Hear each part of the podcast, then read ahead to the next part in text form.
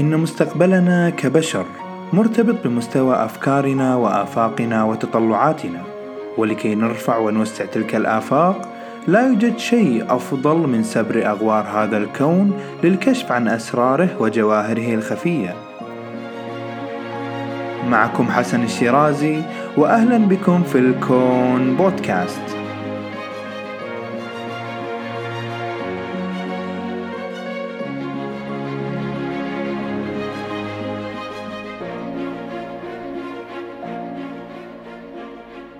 السلام عليكم. تخيل أن يوجد في مكان ما في هذا الكون قرص من الغبار والغاز. وهذا القرص يدور حول جسم لديه كتلة أكبر من كتلة الشمس بملايين المرات.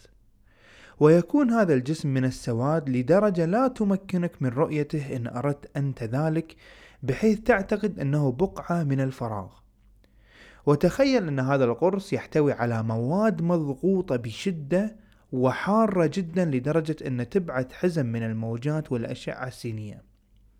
أما الجسم الغريب والمهيب الذي يدور حول هذا القرص فلديه قوة جذب هائلة قادرة على جذب وإخفاء أي مادة تدخل محيط هذا الشيء إلى الأبد دون وجود أي إمكانية لعودته للوجود مرة أخرى.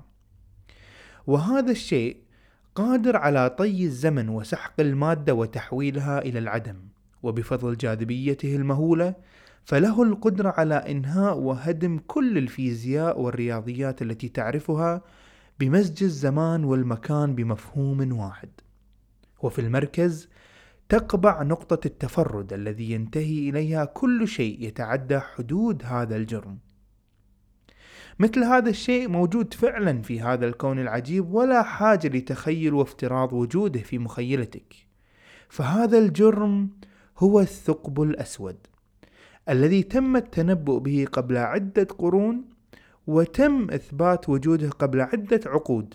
ولحسن حظنا أننا شهدنا الحدث التاريخي الذي حدث قبل عدة أيام بعد أن تكللت جهود العلماء بالنجاح بالإعلان عن أول صورة لمحيط الثقب الأسود. واليوم وفي هذه الحلقة سنبتدئ مشوار سلسلة من ثلاث أو أربع حلقات نتعرف من خلالها على كل تفاصيل وأنواع ومكونات الثقوب السوداء وسنحاول الغوص داخل هذا الجرم ومعرفة آخر الدراسات وتوقعات العلم عن مكنون ومحتوى الثقوب السوداء.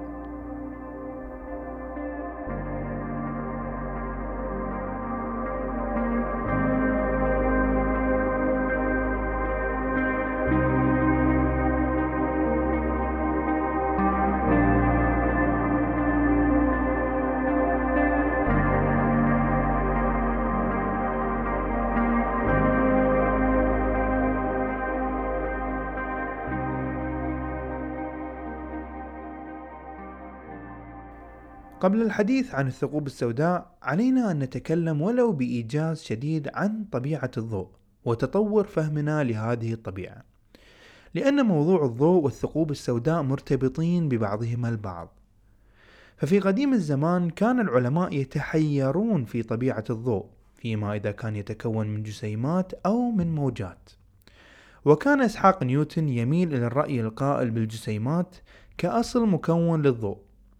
ولكن نحن نعلم اليوم بفضل العلم الذي يسمى بميكانيكا الكم بالطبيعة المركبة والإثنينية للضوء وبأن الضوء ممكن أن يكون جسيم وممكن أن يكون موجة. ولكن قديما عندما كان يظن ويعتقد بأن طبيعة الضوء موجية كان يصعب على العلماء تخيل كيف يمكن للجاذبية بأن تؤثر على الموجات كونها لا تملك أي كتلة. ولكن إذا اعتقدنا بأن الضوء جسيم أي يحتوي على كتلة وإن كانت متناهية في الصغر سوف تصبح عملية استيعاب تأثير الجاذبية على الجسيمات أسهل كونها تحتوي على كتلة فيمكن ربطها مباشرة بمفهوم الجاذبية. وبعد ذلك تم تعديلنا لمفهوم سرعة الضوء وتحويله من سرعة لا نهائية كما كان يعتقد سابقا إلى سرعة مقننة ومحسوبة تقدر ب 300 ألف كيلومتر في الثانية. فعلى أثر كل هذه المعطيات في ذلك الوقت كتب جون ميشيل ورقة علمية في عام 1783 أشار فيها إلى إمكانية وجود نجوم ضخمة ومتراصة بحيث يكون لها جاذبية قوية جدا ولا شيء يمكن أن يفلت من جاذبيتها حتى الضوء نفسه. وبأن أي ضوء يصدر من النجم نفسه سيتم ابتلاعه إلى داخل النجم بفضل جاذبيته هو نفسه. واقترح في هذه الورقة ميشيل بإمكانية وجود العديد من هذه النجوم منتشرة في الفضاء وحتى وإن كنا لا نستطيع رؤيتهم بسبب طبيعة جاذبيتهم فمن الممكن مراقبة تأثير الجاذبية على المحيط من حولها. كان هذا رأي جون ميشيل. وبعدها بسنوات بسيطة قام الفرنسي لابلاس باقتراح مشابه وضمن هذا الاقتراح في كتابه The System of the World في نسخته الأولى والثانية. قبل أن يزيل هذه الفكرة من الكتاب في النسخ التالية. وربما يكون ذلك بسبب أن الفكر الذي انتشر في القرن الثامن عشر والتاسع عشر عن طبيعة الضوء كانت تميل بين العلماء إلى أن تكون ذو أصل موجي. مما يصعب مهمة تفسير تأثير الجاذبية وربطها بشكل مباشر على الضوء وبالتالي تسقط كل مقدمات فكرة الثقوب السوداء. استمر هذا الاعتقاد مدة طويلة من الزمن حتى خرج وبدأ ألبرت أينشتاين بصياغة النظرية النسبية. في البداية كتب النسبية الخاصة وخرج بنتائج خارقة للمنطق والحس البشري مثل تمدد الأطوال وتمدد الزمن وسأخصص حلقة كاملة لشرح النسبية بشكل عام ونتعرف على مفهوم الزمكان. ونستعرض الأمثلة والأدلة على إمكانية مثل هذه الظواهر الخارقة المصاحبة للنسبية. وبالنسبة لأينشتاين حتى ذلك الوقت كانت نسبية خاصة بمعنى أنها خاصة بحركة الأجسام دون الأخذ بعين الاعتبار مقياس الجاذبية. وكان هدف أينشتاين التالي هو العمل على تطوير نظرية شاملة تحوي بطياتها تأثير الجاذبية على الزمان والمكان. وهو ما نجح فيه فعلا في عام 1915 عندما انتهى من صياغة النسبية العامة. فكان مفادها بشكل موجز بأن كتلة الجسم تعمل انحناءات بالزمان والمكان. وإذا أخذناها بالمقاييس الفضائية نجد أن النجوم تعمل انحناء في المحيط الفضائي حولها. وأي شيء يمر بهذا المحيط فإنه يأخذ شكل المنحنى الذي عملته هذه الكتلة في الفضاء. مثل الشمس تعمل انحناء بالنسيج الفضائي أو بالزمكان فتضطر الكواكب بأن تدور في هذا المنحنى حول الشمس. لنأخذ هذا المثال لتوضيح المعنى. تخيل أن هناك طبقة من الإسفنج أمامك ولديك كرة بولينج ثقيلة الكتلة نسبيا. الآن إذا دحرجت كرة البولينج فوق الإسفنج فالذي سيحدث أن الكرة ستتدحرج إلى أن تفقد طاقتها الحركية وتتوقف في مكان ما في المنتصف مثلا. ولكن المهم هو الانحناء التي حدثت في الإسفنج تحت الكرة. فهذا بالتقريب هو تأثير النجوم في الفضاء. فالإسفنج هو النسيج الفضائي وكرة البولينج هي النجم في المثال. والانحناء التي حدثت في المثالين كان سببها كتلة الجسم سواء الشمس أو كرة البولينج. ولكن ماذا سيحدث إذا ازدادت الكتلة أكبر وأكبر مثل حالة كثير من النجوم؟ فمن هنا تم التنبؤ بإمكانية وجود الثقب الأسود مرة أخرى بحيث أن الكتلة الضخمة للنجم تخرق النسيج الذي تستوي عليه ويصبح الجسم فائق الكتلة والكثافة بل يصل لكتلة لا نهائية بسبب جاذبيته. وهذه المواصفات تمنع مرور أي شيء منه أو من خلاله وهي بالضبط مواصفات الثقب الأسود. كل ما سبق يعتبر تأصيل نظري لوجود الثقوب السوداء. فالثقوب السوداء من الحالات النادرة في العلم التي يتم بناء الكثير من المعادلات الرياضية وفرضيات كثيرة جدا وتفاصيل حول وجودها قبل اكتشافها وإثبات وجودها بالطريقة العملية وهو الحدث الذي سنتعرف عليه بعد قليل.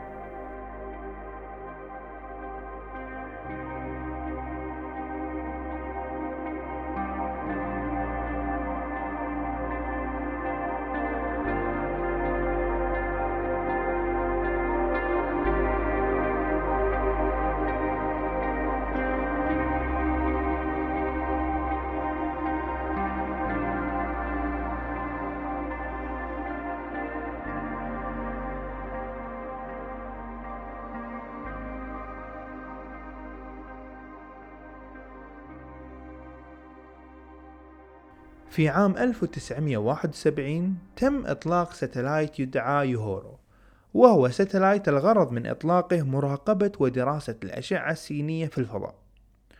وبعد إطلاقه بفترة وجيزة رصد هذا ال satellite في منطقة معينة إشارات لموجات سينية قادمة من الفضاء. في البداية ظن العلماء بأنها ممكن أن تكون صادرة من أحد النجوم النيوترونية ولكن الغريب والمميز في هذه الإشعاعات أنها لم تكن منتظمة كما هو الحال في النجوم النيوترونية بل على النقيض من ذلك تماما.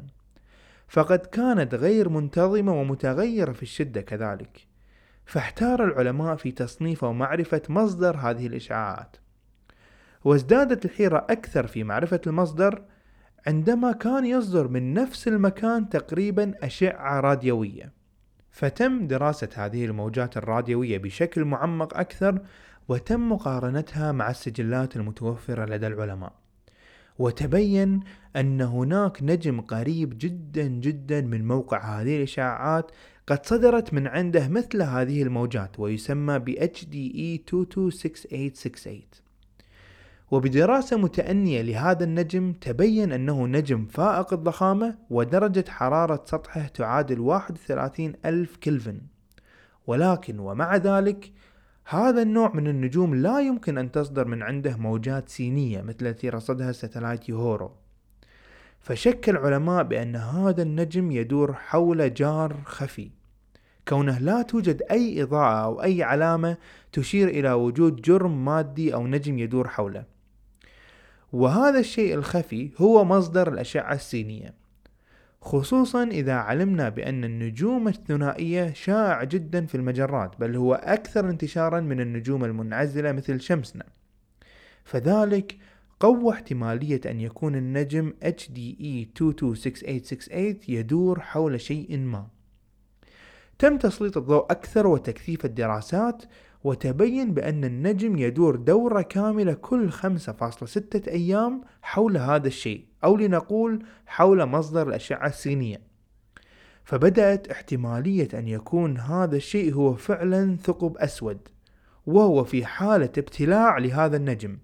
ومن جراء دوران النجم حول الثقب الأسود يحدث احتكاك بين مكونات النجم والثقب الأسود لتصل الحرارة في تلك المنطقة أكثر من مليوني كلفن. وهذه الحرارة هي المسؤولة عن إطلاق الأشعة السينية وهي تدور معلنة وكاشفة عن وجود الثقب الأسود في مركزها. وكان هذا أول اكتشاف عملي للثقوب السوداء استطاع العلماء رصده. وبعد ذلك وبفترة وجيزة تمكن العلماء من تحديد أكثر من عشرين جسم في الفضاء صدرت منه نفس هذه الموجات ومرشح بقوة أن تكون ثقوبا سوداء.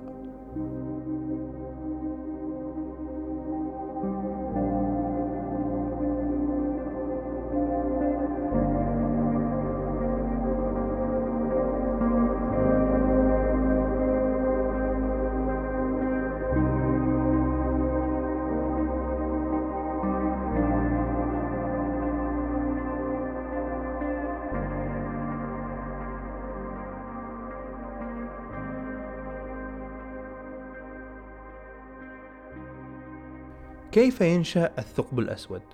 لكي نستوعب ذلك علينا أن نفهم النجوم لأن بالنهاية هو نجم انتهى به الحال ليكون بهذه الهيئة وهذه الغرابة.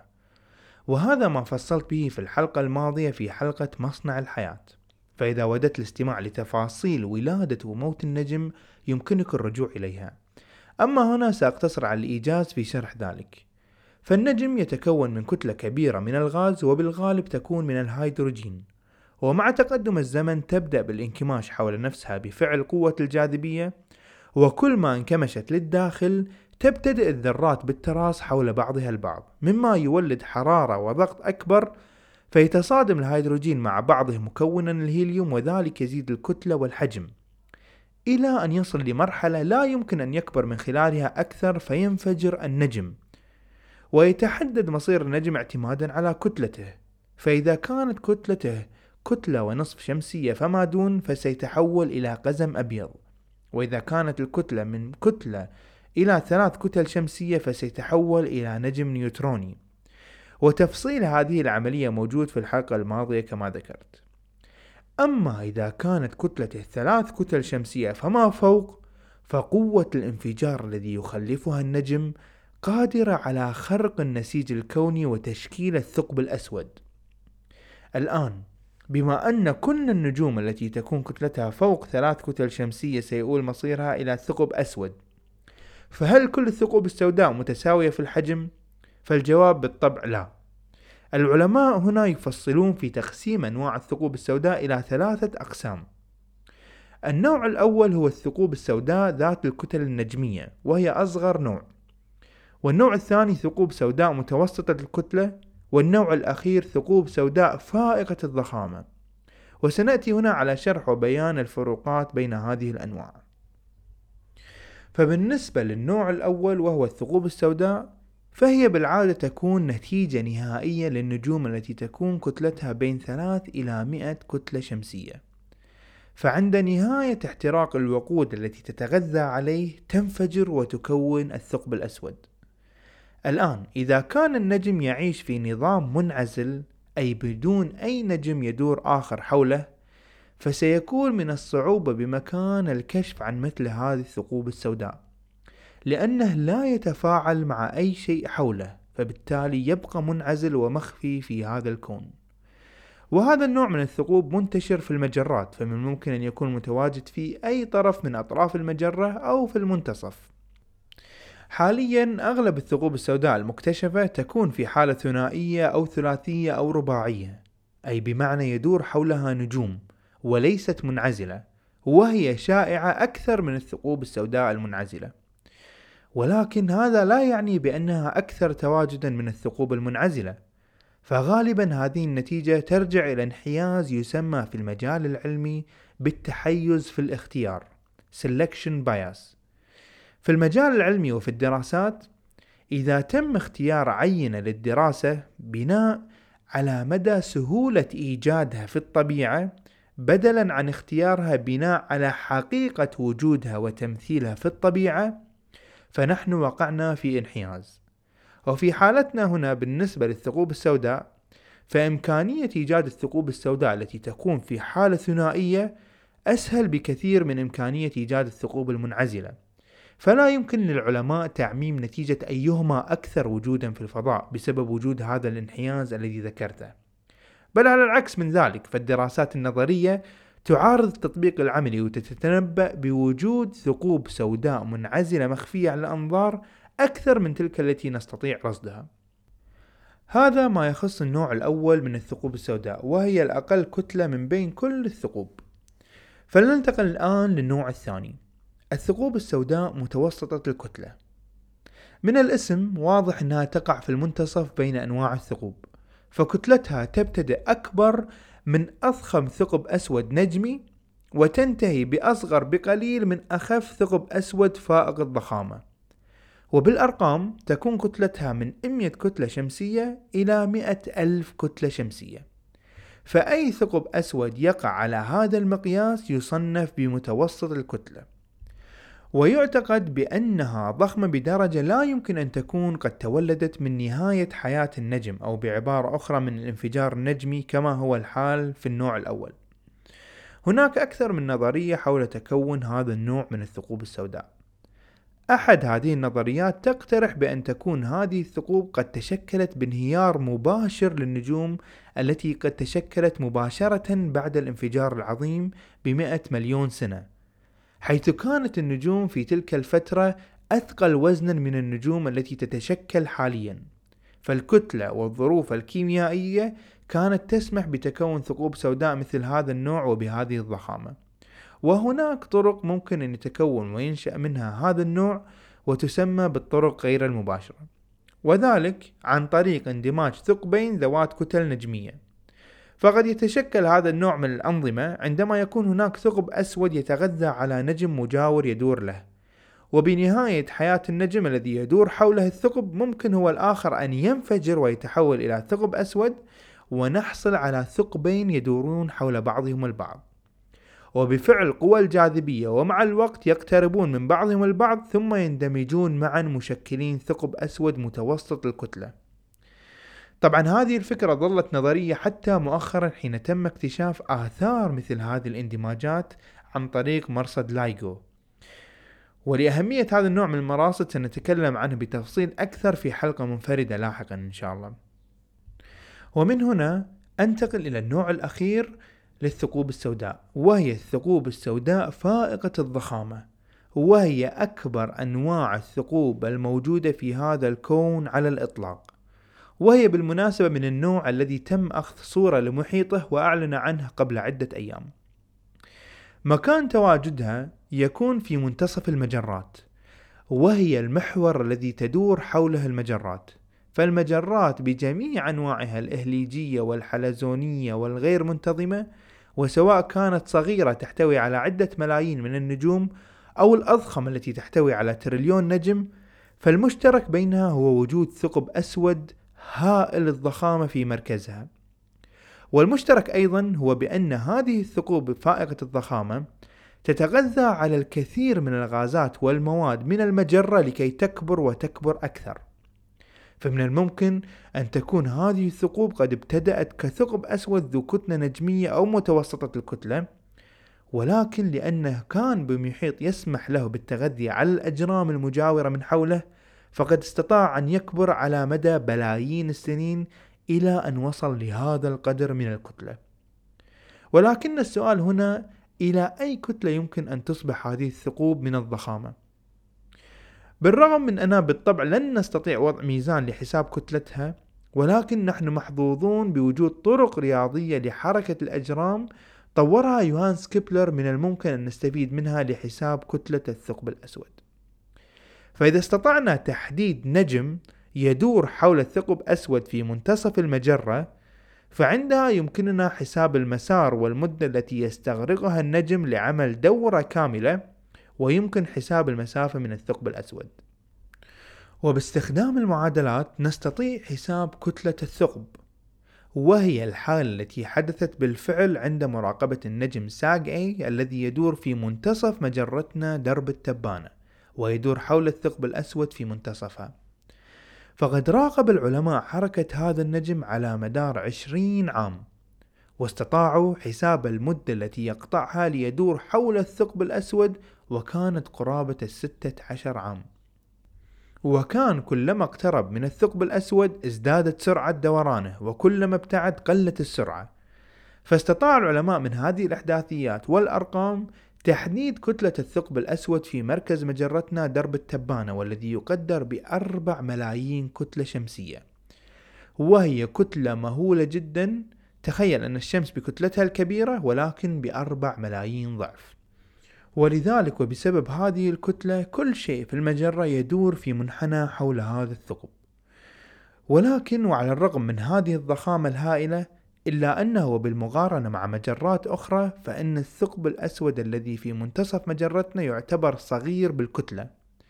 فمثلا الثقب الأسود فائق الضخامة المتواجد في قلب المجرة M87 التي تم تصويرها كتلته تقدر بسبع مليارات كتلة شمسية ولك أن تتخيل الفرق بين الكتل. وهذا كل ما يخص أنواع الثقوب السوداء وأحجامها ومع نهايتها تنتهي حلقة اليوم كمقدمة مبسطة للثقوب السوداء. وفي الحلقة القادمة سندخل في مركبة فضائية ونسير بسرعات خيالية برحلة ممتدة من الأرض إلى داخل الثقب الأسود لنتعرف على طريقة ابتلاعه للنجوم ونعرف ما إذا كنا بخطر من هذه الأجرام أم لا. ونفصل أكثر في ماهية الثقب من أجزاء بداية من أفق الحدث وصولا إلى نقطة التفرد ومعانيها. فحتى ذلك الحين أودعكم على الخير والمحبة. إلى اللقاء.